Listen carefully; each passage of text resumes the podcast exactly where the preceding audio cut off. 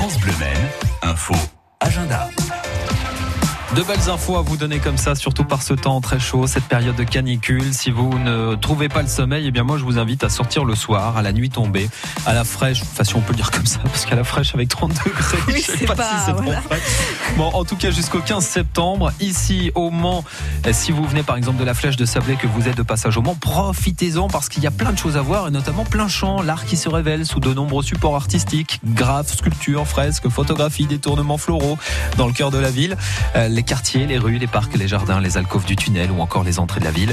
Il y a aussi la nuit des chimères à la cathédrale Saint-Julien qui s'anime entre anges et démons.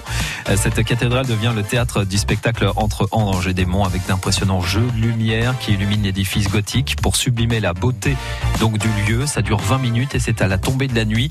Il y a plein d'autres lieux avec euh, des portraits photographiés par Philippe euh, Echaroux qui sont projetés sur euh, différents endroits de la ville.